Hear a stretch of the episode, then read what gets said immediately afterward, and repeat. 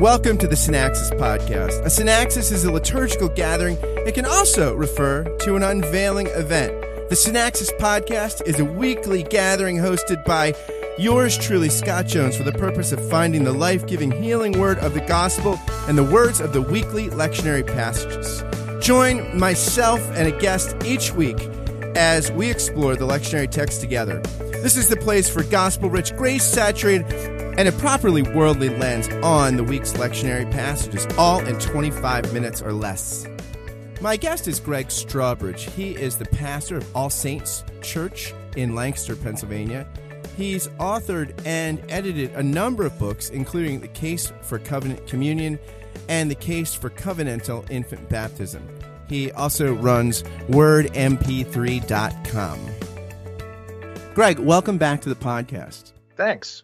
Before we get into our reflections on this week's lectionary text, you actually have, it's, I, I feel like I want to say congratulations. You've given birth to a podcast. Like this is uh, something that's been in the works for, you know, a month and a half or so, right? Like the idea was hatched and then now it's live. Yes, actually, uh, you helped me with that quite a bit, Scott. I appreciate it. Uh, we were talking one day, and I said, I, I really like the Synaxis podcast. It helps me prepare for the week helps me prepare for Sunday, and says, "I'm thinking I'm going to do I'm to do a podcast on Eucharist." And so, it, and part of the conversation was Eucharistics. Let's do a Eucharistics type podcast where it looks at the Eucharistic rather than the synaxis part of life. So it's available now online. And I think I told when you were saying something about the Eucharist, I said, "Well, you should call it Eucharistics." So I was thinking like Eurythmics. Yeah, right. That's right. Now, if you really so, got creative, you could use a Eurythmic song regularly, but like I don't know. Yeah, so so Eucharistics with an X at the end is online now at eucharistics.com. You can hear our first inaugural podcast. We look at the Eucharistic dimension of life and worship, and it does focus on culture as well as uh, liturgy and worship. Yeah, I have heard the first episode, and it's fantastic. I mean, it's fun. It's incredibly easy to listen to. you, have done a great job producing it. Yeah, so everybody Thank subscribe. You. Go to iTunes, subscribe, and maybe even write a review. Give it a rating. Let's get this Excellent. thing off the ground. So our first reading in the it's interesting, right? Because in at Easter tide or an Easter season, the lectionary goes to the book of Acts, and I guess we're sort of looking at sort of uh, the Easter tides where we look at if if the resurrection, death and resurrection of Christ is like the Passover event in the First Testament, in the Old Testament, right? This is, you know, the, and then uh, the subsequent scripture kind of follows that. I guess the mentality is that, well, the book of Acts is kind of the redemptive historical uh, follow up to the, the, this to the Paschal mystery. Yeah, I think that's right. I think there's a number of reasons for the lectionary's use of Acts, but one of them I think is certainly just to give the the narrative background to what happened after Christ's resurrection. And we're in Acts 8 this week, 26 through 40, where we've got a fascinating story here. This is like one of these things where you hear of, you always hear stories of, and you see people like evangelists who set up shop, you know, Christians, Jehovah's Witnesses, more, you see set up shop, kind of give out tracts over. This is the, the, the, one of the few times I know God picks someone up and sets him in the shop, right? Like actually, you actually, um, have, have, having, you have the Lord sort of saying, Hey, go this way. and and you're yeah. gonna this is the easiest thing where like you never know who the easy mark is when you're doing street evangelism. But the Lord actually tells him here in Acts 8, Philip, there's a mark coming down the road and he's gonna buy what you're selling. Yeah. Actually Philip is a very interesting character because he's uh, ordained as a deacon or some what a proto deacon, whatever you want to call that, a few chapters before. And then we learn later that he has seven daughters who are prophetesses or propheti, whatever the plural you, of prophet prophet is for the female gender. You you have three, or any prophetesses? Or yeah, we have. I only have three, so he has seven. What, what's up with that? You know, um, but he, here in this text, though, what's another very interesting thing about this text is, um, you know, he goes up to this Ethiopian eunuch and he shares with him from you know the scroll of Isaiah. And if you read back a couple chapters before the text he cites, um, if you look at verse um, 34, you know about about whom may I ask does the prophet say this? And he's speaking of uh, like a sheep who is led to slaughter and so forth. And if you go back a chapter or two, you see there's a prophecy about eunuchs becoming fruitful vines uh, and fruitful in the new covenant. And so here's like a fulfillment. It's also interesting to me that the eunuch is kind of a transitional move. If you look at the book of Acts from the outline point of view, uh, the gospel goes from Jerusalem to Judea, Samaria, right. to and the, all the earth. The, to the, the, yeah, to the eschatos nation, the last nation of the earth. Um, Which, is, of course, is the United States. yeah, I was thinking probably so. But uh, if you look at the ba- baptismal cases, they follow that pattern. So there's Jerusalem baptisms, there's the the baptism in Samaria, and then you have this transition. So you have the eunuch who's from very far away, but he's a God-fearer. Um, he's worshiping in Jerusalem. Then you have the baptism of Saul, who becomes the, the apostle to the Gentiles. Then the first Gentile baptism is in Acts chapter 10. That's Cornelius and family. And so the baptisms kind of move outward and it, it moves through that. So it is interesting that Philip goes to evangelize this eunuch. And at the very end of the reading, we have uh, verse 40. But Philip found himself at Azotus. Well, that's just the same, that's basically the same place, uh, the Philistine city, that the ark was taken. Um, so basically, you have the the enemies of Israel now are being evangelized. Um, and he goes all the way down to Caesarea, it says. Yeah, it's, it's, it's interesting too. And it's an interesting evangelism strategy, right? I mean, I don't know we don't know how much this Ethiopian eunuch. Yeah, it's interesting because I, I haven't thought about this because one of the things that I always think is a sort of evangelistic hurdle if you're a first century Jew is converting adults to Judaism involves for males a painful surgery. And so, you know, I can understand why so many people would be, I still, but a eunuch, I guess he'd probably have still, I guess he still probably would have had enough to have the painful surgery. Although would the defilement of being a eunuch bar you from from in Leviticus? There's a statement. Yeah, yeah, it would, right? You, you would. You, yeah. So I mean, there's a yeah, right. Let me. I mean, in fact, let me just pull it up and read it because I think it's a fascinating point. Um, it's in, I believe it's in Isaiah 52, if I'm not mistaken. I'll tell you that. Um, um, sorry for the delay here. Yeah, Isaiah 56, 3. Um, for let not the foreigner who has joined himself to the Lord say, The Lord will surely separate me from his people. Let not the eunuch say, Behold, I am a dry tree. Hmm. So the indication is the new covenant comes along, and now even eunuchs are fruitful, even though they were not permitted to serve as priests. They were not permitted to enter into the most, you know, secluded relationship with God in the old covenant. Now this is a I would say a direct fulfillment of that thematic idea that all of those that were cast out that were disenfranchised are now brought in. So there's something wonderful to that. But as, as I said, I think it it factors into the larger pattern of acts as a transition to the Gentiles.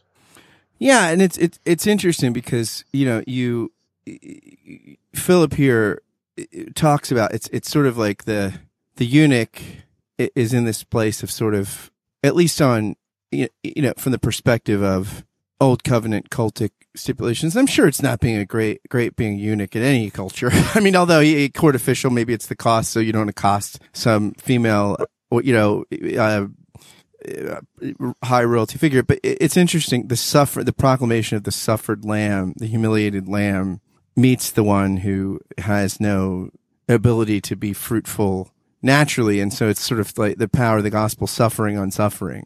Yeah, you know, this past Sunday, I I had we had a couple baptisms in our church, and they were uh, of a new family, and they uh, because of a particular uh, somewhat severe medical syndrome, this man is unable to bear children, and they've adopted two children, and the adoption of their youngest child just came through this week, and so they they had them both baptized, and I went back and kind of rethought through the whole issue of what's the basis for baptism and it was a real encouragement to me to think that those that are adopted into the children of believers' family, you know, to, to a believer's family, those children are a special gift and blessing. And so this this very passage came to my mind. And I actually rewrote some of my I usually give a little letter that says on, you know, Sunday when we're going to baptize, here's what we're going to do. Here's a prayer we're going to read. Here are the vows that we're going to ask you to take.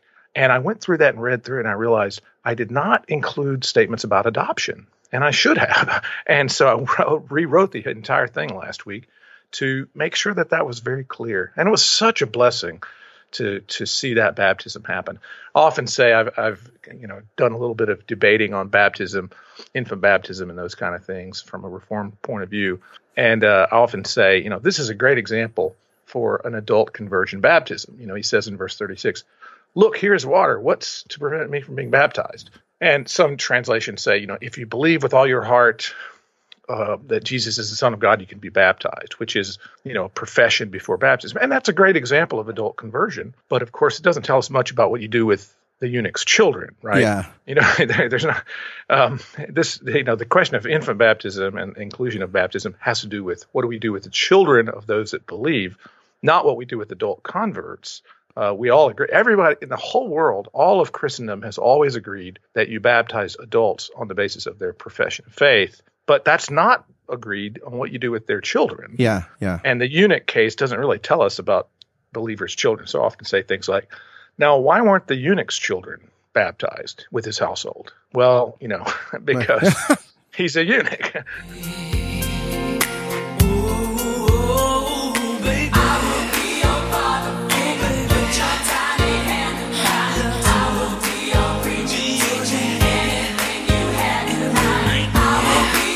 Speaking of the children of God, let's go on to First John. Uh, here we have this great uh, passage, uh, First John four seven through twenty one. Beloved, let us love one another because love is from God. Everyone who loves is born of God and knows God. Whoever does not love does not know God, for God is love. Ontological statement about God here. I think it's one of the few in Scripture where it's not metaphorical. It's you know God is love. Yeah, yeah. Great. I mean, a wonderful passage, a song, a very well known song back in the probably the 70s. You know, behold what love the Father's given unto us um, as children of God, very like a scripture song that many people know. Now, I learned from listening to this podcast a couple of weeks ago that you did not know the the the simple song about silver and gold have I none. So, have you heard of this song? Anyone first, that listens to, po- to this podcast could regularly know my many, many, many, many ignorances. For a okay. short podcast, many are revealed. well, um, yeah. That, so there's a song based on this verse. Um, uh, Beloved, let us love one another, for love is of God, and everyone that's born uh, knows God, and so forth. It sounds like that. Um, good song. I'm shocked. I'm shocked it wasn't a top 40 hit.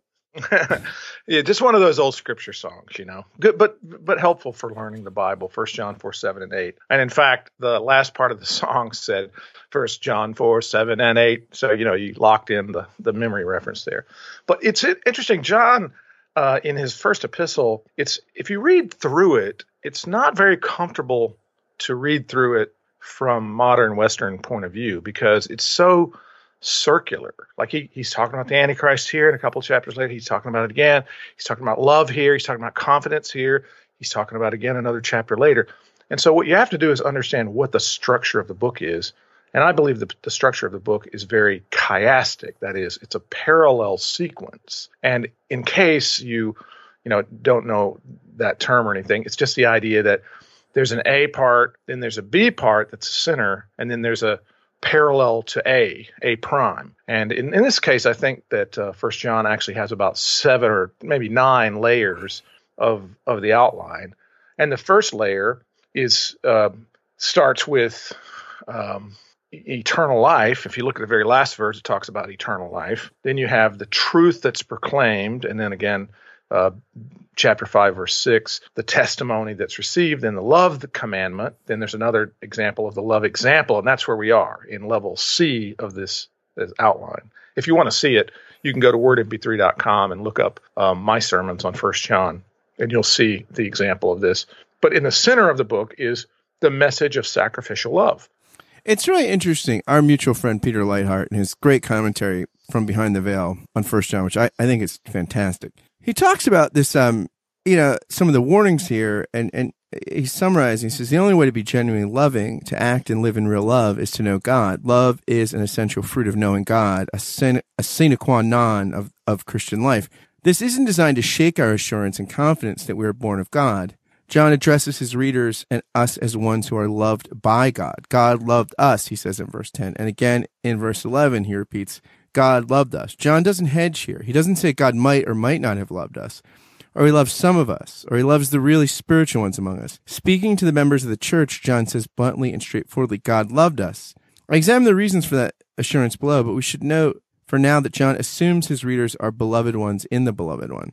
John doesn't want to snuff out a smoking reed or break a weak straw, though he certainly w- does want to snuff out false confidence. He doesn't want to undermine the confidence of the loving, or I guess, and I'm adding the loved, but he certainly wants to destroy the confidence of the loveless. And there, I think Peter, yeah. Peter is not often accused of being a Lutheran, but this is Luther, right? I mean, the Luther says our works are not for God, but our neighbor. And if you, and Luther thinks that when you know God really this is the uh, whole thing in the freedom of a Christian, right? If you know you're loved by God, then you're actually free to love your neighbor. But if you don't know you're loved by God, then you're going to look at your neighbor as a means of, of, of your own self realization or actualization or self salvation. So there's a sense in which you could read this text as sort of as what Peter's saying is, is hey, this is Isaiah says this, but we're saying hey, who's the who's the who's the smoking reed? You know, who's the who's the uh, smoking wick? Who's the bruised reed? Let's boot them out. But there's a sense in which this is sort of saying a different message, right? And, and the gospel is bad news to people that are super confident of their own righteousness, and really good news uh, to people that are uh, struggling and, and, and learn the example of how to love because of the recognition of their own spiritual poverty, need for the love of God, which then spills out over into from God to them into the world. Yeah, and in fact, verse twenty, it's very social. Um, the the a lot of commentators talk about bad a, news for the introverts listening. well, I don't think so. I mean, I, I don't think just kidding. That's the case, but I think that the you know people that write on right on First John talk about he lays out a theological test, you know, that Christ has come in the flesh and is, you know, the Messiah and so forth. Jesus is Messiah. Uh, he lays out a, a, a an application test or a moral test of you know keeping the commandments of God, which is primarily the love commandment. And there's a social test, you know, loving loving the brethren. And so here in this passage, verse 20, those who say I love God and hate their brothers and sisters are liars. And so there's a very strong sense in which the manifestation of this eternal life comes through living in community. If you don't live in community and don't love brothers and sisters and don't bear with and persevere with people, then you're really not, ex- you know, not ex- uh, expressing the love that God calls us to. So there's a very strong, I would say, social sense here um, I don't want to, you know, get into personality types and say, well, people that are inter- introverted can't obey this command. That's not true. Uh, I, I just think that we express it in various ways. But if you don't have that fundamental conviction, what do you do with this verse? You know, those who say I love God and hate their brothers and sisters are liars. It's pretty, pretty brutal, you know, as far as an assessment of spirituality there. And, and also, we all, you know, and also you probably have opponents in the background who are who have left the community or have a different confession of faith and saying, oh, they, I hate them. They're, you know, they're the false Christ, they're the false, you know, teachers. And so there's a sense in which, well, you know, I remember Peter, our friend who quoted saying, like, you know, people saying, I, I, I can't be in a church with people that pray, that venerate icons or, you know, or, or make petitions to Mary. And Peter will say, you're already in a church with those people, right? Because like there is one church and there's a sense in which you know, we have differences and there's, and those are real. And yet the first thing when somebody says, well, those people are, there's nothing of Christ there, you're probably, eh, eh, eh, that should, your spidey sense should go off. Yeah. Well, you know, it's, it's interesting that when I studied years ago, you know, in seminary and first taught through first John, I kind of thought John was aiming that, you know, the people that he's talking about here, uh, the antichrist that have gone out from us and so forth, were primarily sort of Jew, uh, uh, Gnostic types, you know, of Greek philosophy Gnostic types. But I've become persuaded, and Leithart's commentary yeah. does a great job of this, that he's just talking about the same people that Paul's talking yeah, about, yeah. which are Judaizers. Yeah. You know, those, those people who are denying the fullness that, that the light has come in Jesus. And, you know, you said something about God is love, which is, of course, the, a beautiful verse here. God is love. God, therefore, is personal and tri-personal in terms of Christian confession, and that makes sense of it.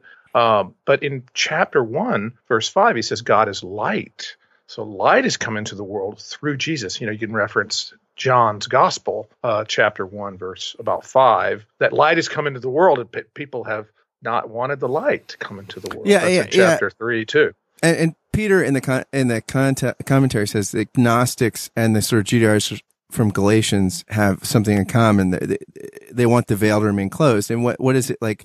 Light and love, right? Love draws near, and the veil keeps out the light. I mean, there's a sense in which that this is love is, you know, accommodating, comes down, and, and there's a sense in which we want to keep the veil closed.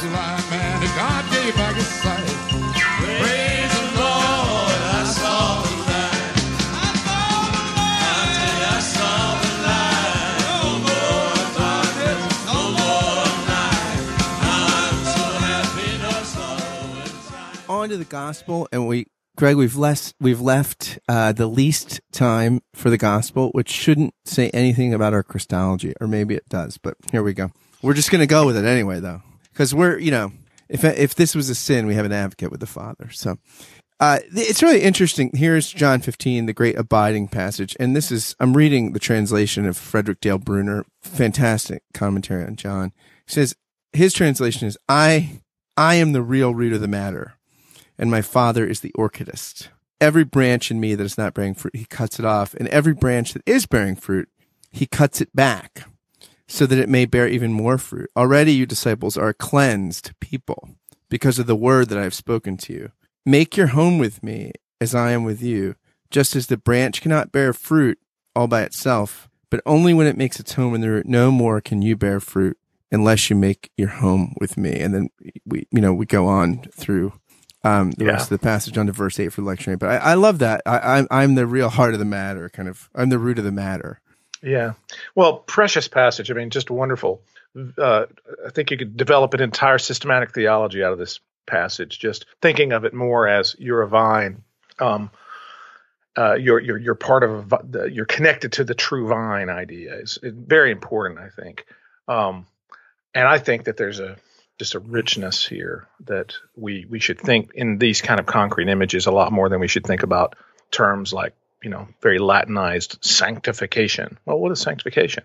You know, it's yeah. abiding in Jesus. yeah, yeah, abide um, in Him. There's sense in which, like, you know, it's funny because Eugene Peterson says that discipleship is focusing more and more on Christ's righteousness and less and less on our own.